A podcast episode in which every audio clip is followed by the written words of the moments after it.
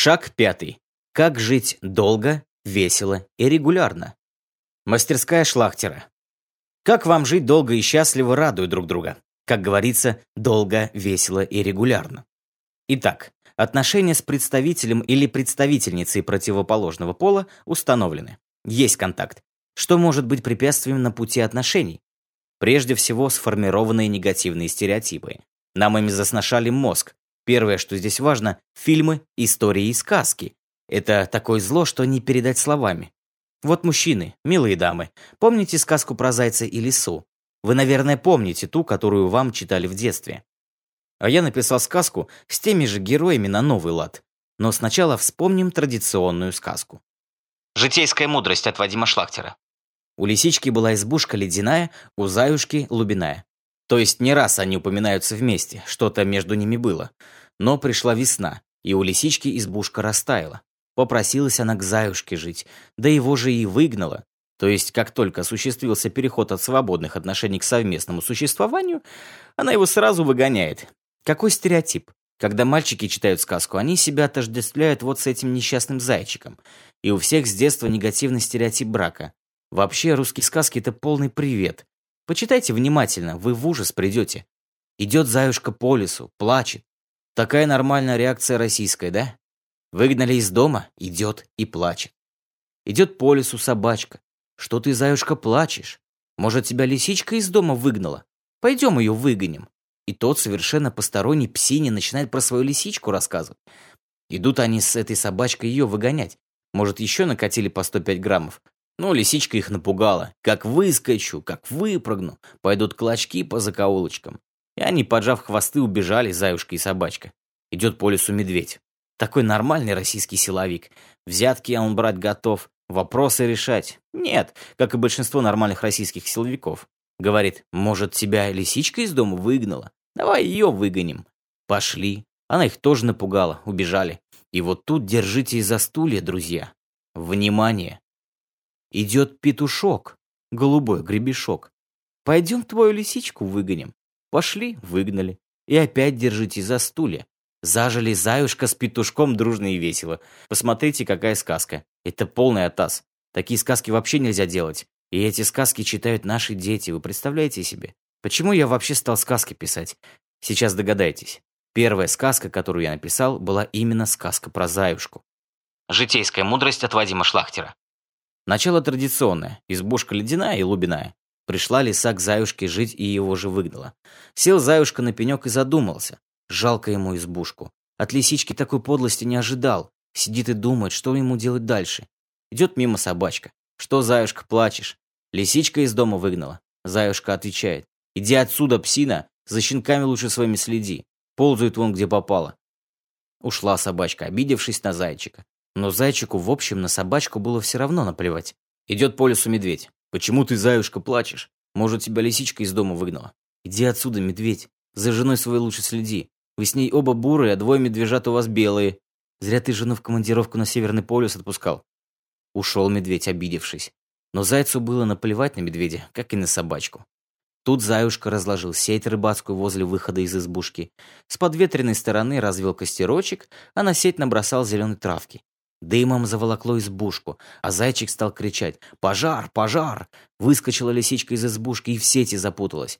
Зайчик связал ее лапки все вместе, взял хворостинку и выпорол как следует. А потом сказал ей, проваливай к своей мамаше. Поумнеешь, может быть, возьму обратно. Отличается сказка? Другим заюшка предстает. И на каком примере вы хотели бы, чтобы ваши сыновья учились модели поведения? На модели первого заюшки или второго? Второго, конечно же. Поэтому я и стал писать сказки. В детстве наше поведение формировали на сказках, а когда мы вырастали, его начинали формировать бывалые знакомые. Милые дамы, к примеру, охотно слушают всевозможные рассказы сексуальных неудачниц. Какая мораль во всех этих страшных и слезливых рассказиках? Самое главное, надо мужчину поставить на место. Запомните, вам не нужно никого ставить на место. Вам надо жить долго, весело и регулярно с вашим мужчиной. Есть у биологов такое понятие – любой симбиоз – знаете, что такое симбиоз? Совместное взаимовыгодное существование. Рано или поздно любой симбиоз превращается в паразитизм. То есть один вид будет паразитировать на другом. Причем, милые дамы, я точно могу сказать, какой вид на ком. Знаете почему? Потому что вы можете по капельке из ведерочка капать, а мы только ведро на голову вылить. То есть вы можете легко переносить психический дискомфорт, а нам всегда надо все четко прояснить. Поэтому женщины, естественно, оказываются в более выигрышной ситуации. Они могут давить долго и постепенно, мы – только рывком. Самое удивительное, мужчины, что все равно мы будем под женщин прогибаться. Определите для себя момент, до которого вы можете это делать. Запомните, вы должны с трудом прогибаться до этого момента, а дальше нет. Дальше все. Но если вы вообще не будете прогибаться, поверьте, это не есть хорошо. Милые дамы, что вы будете делать, если ваша добыча в виде мужчины начнет срываться с крючка?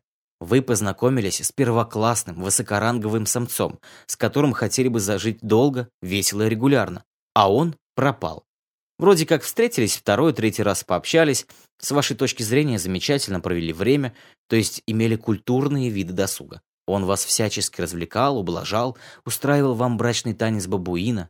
И что-то он вам не звонит, не появляется.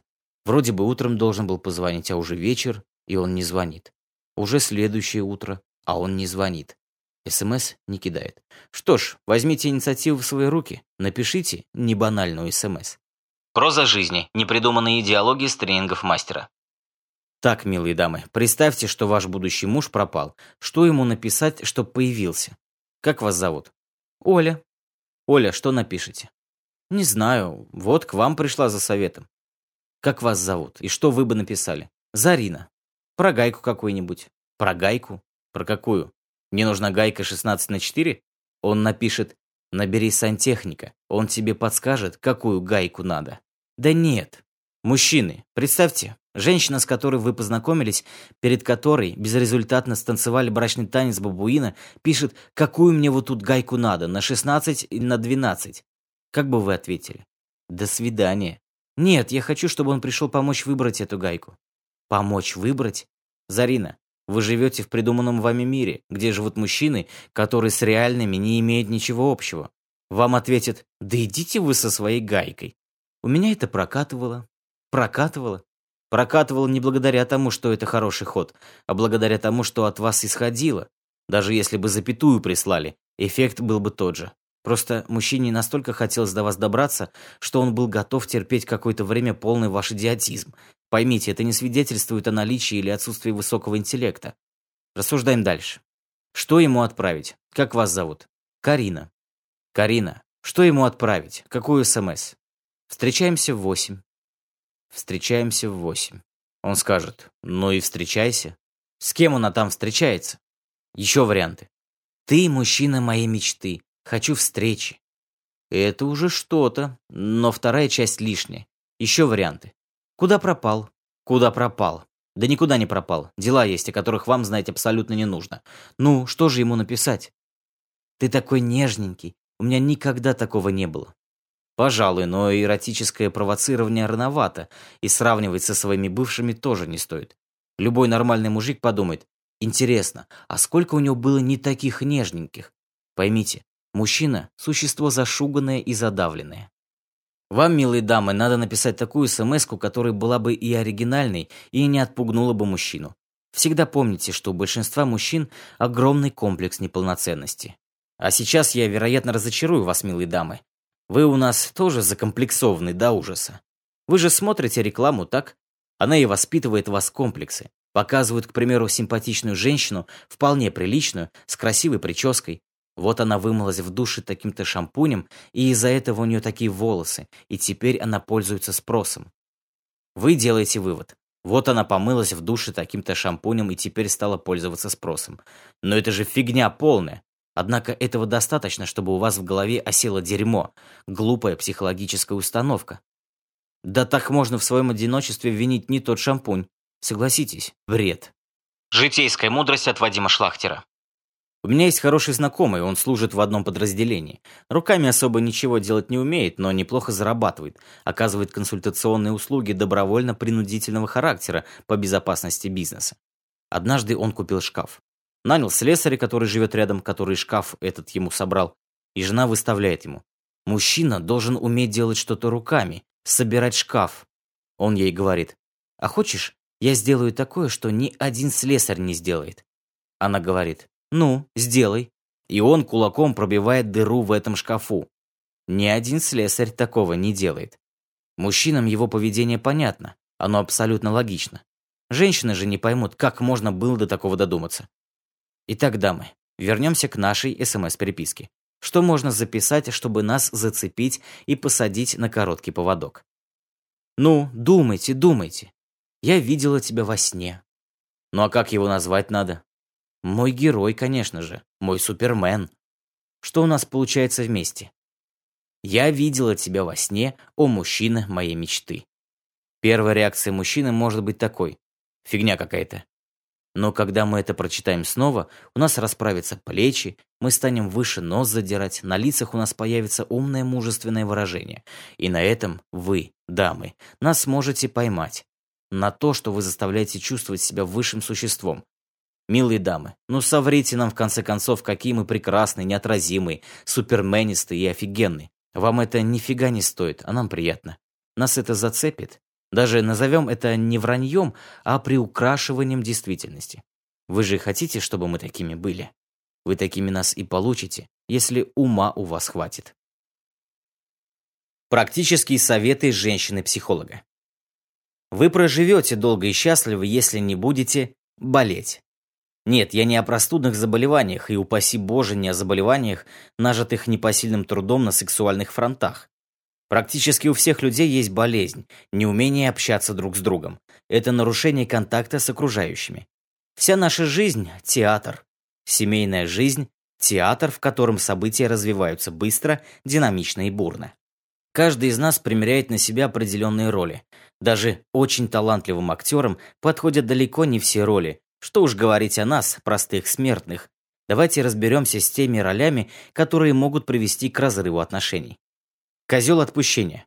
То, как вы смотрите на окружающих. Даже ваши позы и движения могут создать у них впечатление, что вы принадлежите к типу подчиненных, даже если внутренне вы протестуете против подобной оценки. На вас будут оказывать меньше давления, если вы усвоите язык жестов, направленный на защиту своего достоинства. Мальчик, девочка для битья. Вы мало того, что никого и ни о чем не можете попросить, так о вас, любезные друзья, знакомые родственники, еще и вытирают ноги. Чаще всего такое отношение к собственной персоне порождает ваша же неуверенность, неуважение к себе. В подобной ситуации необходимо, прежде всего, возлюбить себя, любимого. Начать можно с мелочей. Перестать называть собственное лицо мордой, выкинуть из лексикона поговорки типа «куда уж мне» и так далее. Займитесь освоением дара убеждения. Научитесь вести себя уверенно. Тем самым вы заслужите доверие людей, они опустят кулаки, занесенные над вашей головой, и потянутся к вам по-доброму. Застенчивый зайка. В одной детской сказке юный зайка был таким застенчивым, что никак не мог жениться. Он стеснялся сказать зайчихе «я вас люблю». Излишняя застенчивость может испортить вам как личную, так и общественную жизнь. Дело в том, что большинство людей симпатизируют тем, кто кажется им открытым и благожелательным, искренне интересуются их делами. К несчастью, человек застенчивый распространяет вокруг себя почти такие же сигналы, как и тот, кто совершенно пренебрегает другими, ведь с целью защиты они пытаются выглядеть неприступными. Боритесь за собственное счастье. Вы видели когда-нибудь, как поступают с ядром тяжелоатлеты? Сделайте все по аналогии. Закатайте свою застенчивость в ядро, возьмите в ладонь, раскрутитесь и закиньте далеко-далеко. Почувствуйте кураж и застенчивости, как не бывало. Только это не значит, что надо становиться нахалами. Волнушка. Такой диагноз можно поставить человеку, правильно, который очень много волнуется, причем чаще всего по пустякам. Все эти волнения не в вашу пользу. Для окружающих ваши телесные волны и волнения воспринимаются не как дополнительная забота, а как излишняя нервозность и накаливание обстановки. К примеру, вы пришли устраиваться на работу, а у вас голос дрожит, глаз дергается, да еще и сели вы мимо предложенного вам стула. Кто, спрашивается, возьмет такого недотепу на работу? Или кто за такого недотепу выйдет замуж? В то время как нервы в подобных ситуациях – вещь совершенно естественная. Можно научиться скрывать видимые признаки своего волнения. Не так уж трудно контролировать те незначительные движения и мимику, которые вас выдают. Еще один рецепт для долгой и счастливой совместной жизни.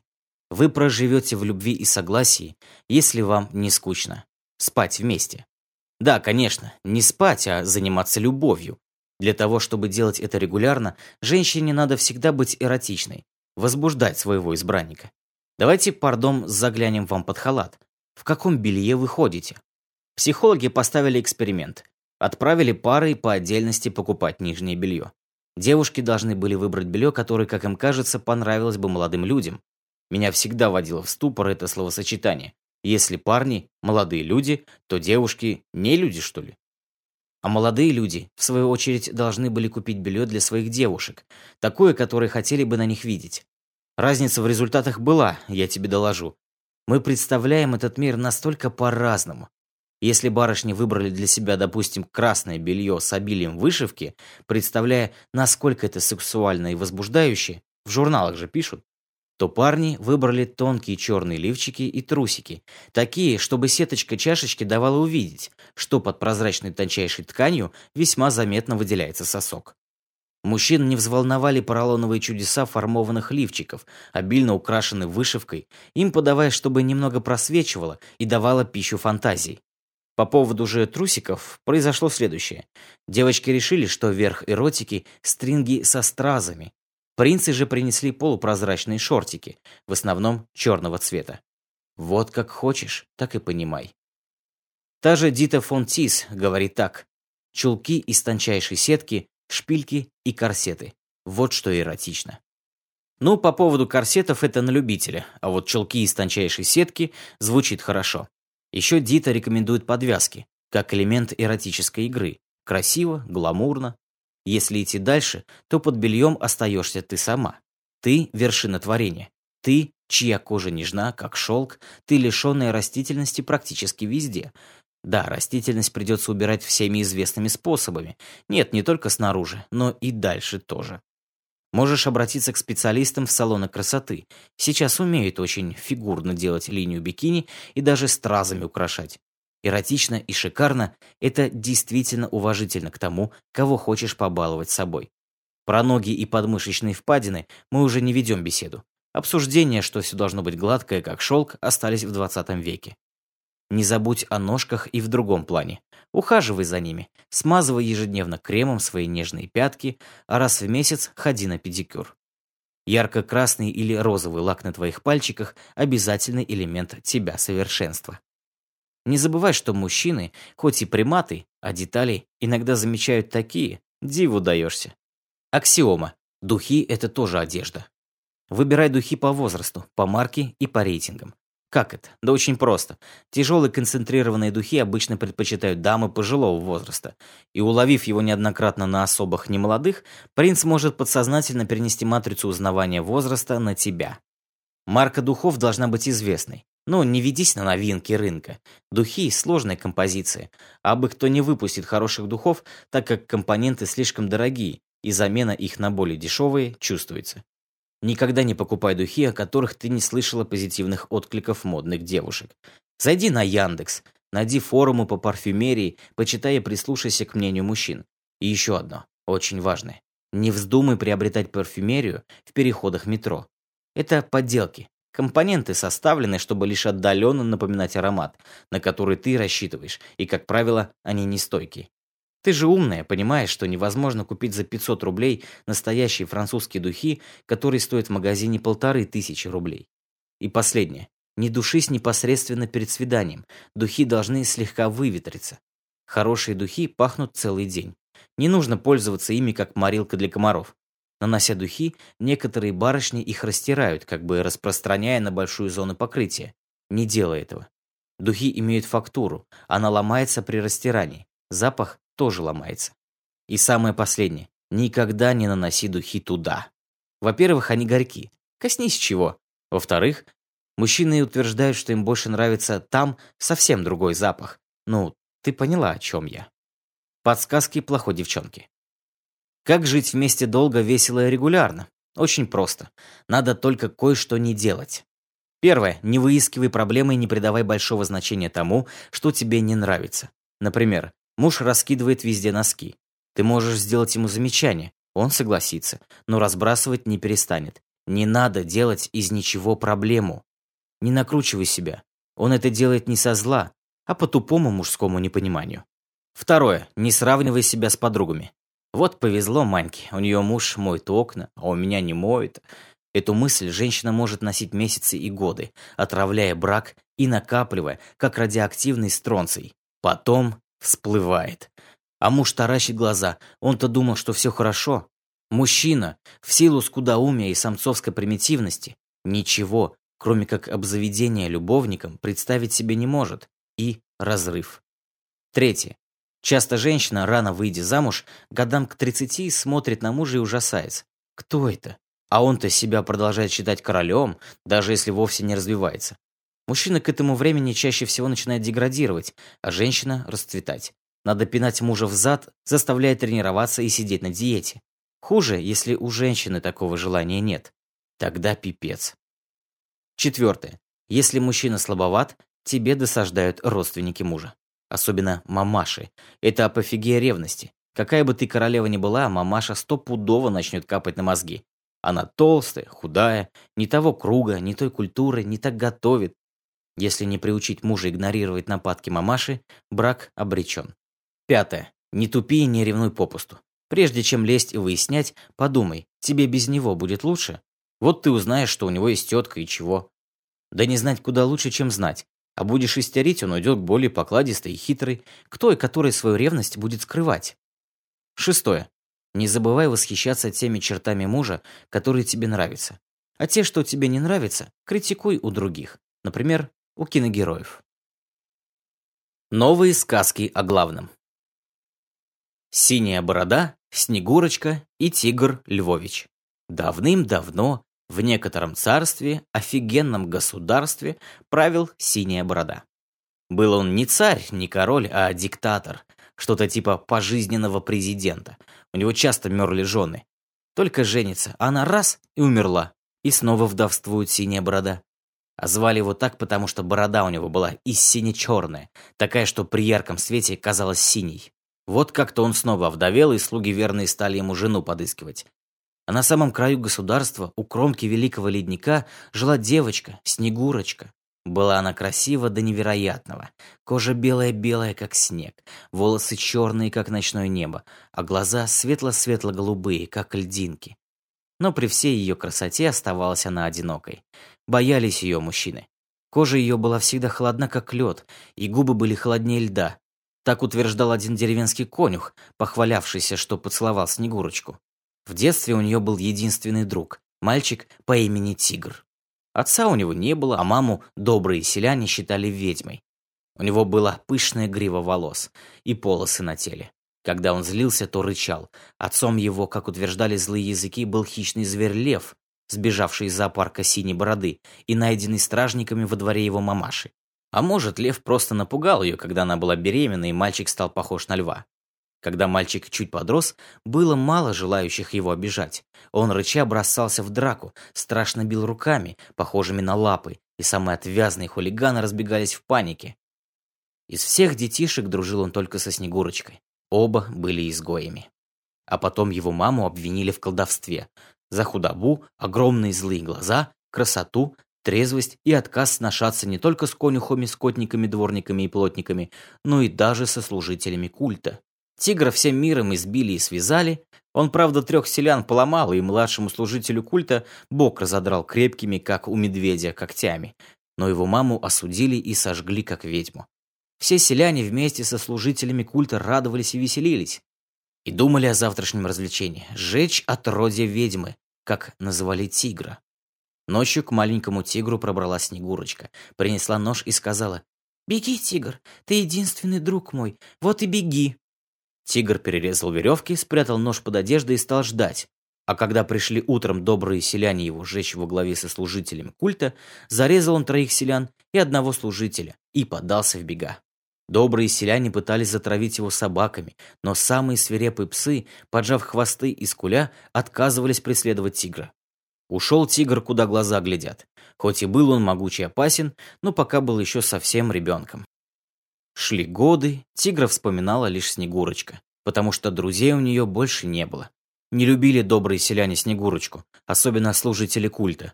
Ведь если она не ведьма, так чего такая холодная? Не любили они тех, кто не такой, как все. Не раз подумывала Снегурочка свалить из этого сволочного села. Да не успела. Приглядели ее сваты синей бороды и притащили во дворец. «Ничего ж не», – задумчиво произнес синяя борода. «А чего ж не замужем еще? И к служителям культа в монастырский бордель не попала. А шкура у нее холодная, как лед. И это интересно, это экзотика. Тащите ее ко мне». Служители культа пробормотали, свои сволочные бормоталки назвали Снегурочку женой Синей Бороды. Синей Бороде понравилась Снегурочка, вот только ледяные прикосновения сбили пламя желания, и брачная ночь обошлась без сношений. На утро сказал он ей. «Я уезжаю на неделю к соседу с дружественным визитом. Вот тебе ключи от всех комнат, заходи куда хочешь. Но вот в эту черную комнату, открываемую этим черным ключом, не входи. Поняла?» Снегурочка, как только свалил синяя борода, немедленно отправилась прямо в черную комнату. Открыла ее черным ключом, вошла и захохотала. Ничего там не было, кроме DVD и огромной кучи порно. Вот она, тайна синей бороды. Ну, скот. Вот только ключ обратно не вынимается никак. Ловушка подлая от синей бороды. А делать-то что? Стража за ней по пятам ходит. Свалить не удастся. И друзей у нее нет, вот только тигр. Но он, если жив, далеко где-то. Посмотрела она на луну. Красивая луна, огромная, полная, круглая, как живая. «Луна», — сказала Снегурочка, — «если где-то на тебя смотрит тигр, скажи ему, что мне совсем хана. Если жив он, здоров и на свободе, пусть придет и спасет меня, как я его когда-то». А в это время тигр Львович за далекими горами тоже смотрел на луну из своего шатра. Помотало его по свету, пока не прибился он к коневодам. Разводили они коней, жили в шатрах, странствовали по свету в кибитках. И услышал он голос, полузабытый голос Снегурочки из далекого детства, что ей совсем хана. И если жив он, здоров и на свободе, то пусть поспешит к ней. Пришел он к главному коневоду и сказал ему, что спешит выручать ту, которая ему жизнь когда-то спасла. Спросил главный коневод, не дать ли ему в помощь пастухов, но засмеялся тигр и сказал, что справится. «Тогда возьми это», — сказал главный коневод, и протянул ему толстую трубу длиной и толщиной с ногу взрослого мужчины. Сбоку на трубе была ручка. Эту штуку мне когда-то подарил шаман-управитель времени. Он ее то ли в прошлом, то ли в будущем спер. Называется она «Шайтан-труба». Возьмешь за ручку, направишь на врага, нажмешь штучку сбоку, и замок какой-нибудь обрушится с грохотом. «Спасибо, дядя», поблагодарил главного коневода тигр. «Спеши, тигр, и возвращайся с ней. В наших шатрах место найдется». Перевалил тигр Львович через горы и прибыл к замку одновременно с синей бородой. Чуть-чуть попозже. Синяя борода смотрел на Снегурочку укоризненно. Не удержалась. «Порнушник!» — захохотала Снегурочка. «Урод! Что, убьешь меня теперь?» «Нет, не убью. Сошлю на остров. Там все мои бывшие жены обитают. «Он необитаемый?» «Имя обитаемый», — ответил Синяя Борода. И в это время с диким ревом и пламенем обрушились ворота замка, и храм мерзкий служителей культа обрушился с грохотом. В пролом въехал на вороном коне тигр. «Снегурочка! Снегурочка!» — звал он. «Здесь я, здесь я!» Тигр подхватил Снегурочку на руки и посадил в седло впереди себя. Ни добрые селяне, ни служители культа не осмелились остановить Тигра Львовича. Они его и ребенком-то боялись, а уж взрослого вообще до жидкого кала. «Холодненькая моя!» – засмеялся тигр, слегка куснув Снегурочку за ухо. «Тигр мой, тигр!» – плакала Снегурочка. «Я знала, что ты вернешься!» Приехали они к коневодам, рассказали им обо всем. «А много жен на острове?» – поинтересовался главный коневод. «Да полсотни, наверное. А красивые они?» Синяя борода лучших отбирал. Полсотни бесхозных теток, красивых неоприходованных. Слыхали, коневоды? А коневоды уже прыгали в седла. Женщины, ничьи, красивые. Лодки заберем у рыбаков и вернемся с женами. Без колыма, без выкупа. Халявные тетки, да еще и красавицы. Гудела кочевье. За тетками, алга. Через месяц половина неженатых коневодов вернулись с женами. А тигр ввел Снегурочку в свой шатер. Стала она его женой. Жили они долго, счастливо, в любви, согласии и страсти. Было у них много детей, и все с пушистыми гривами на головах, и жутко сильные.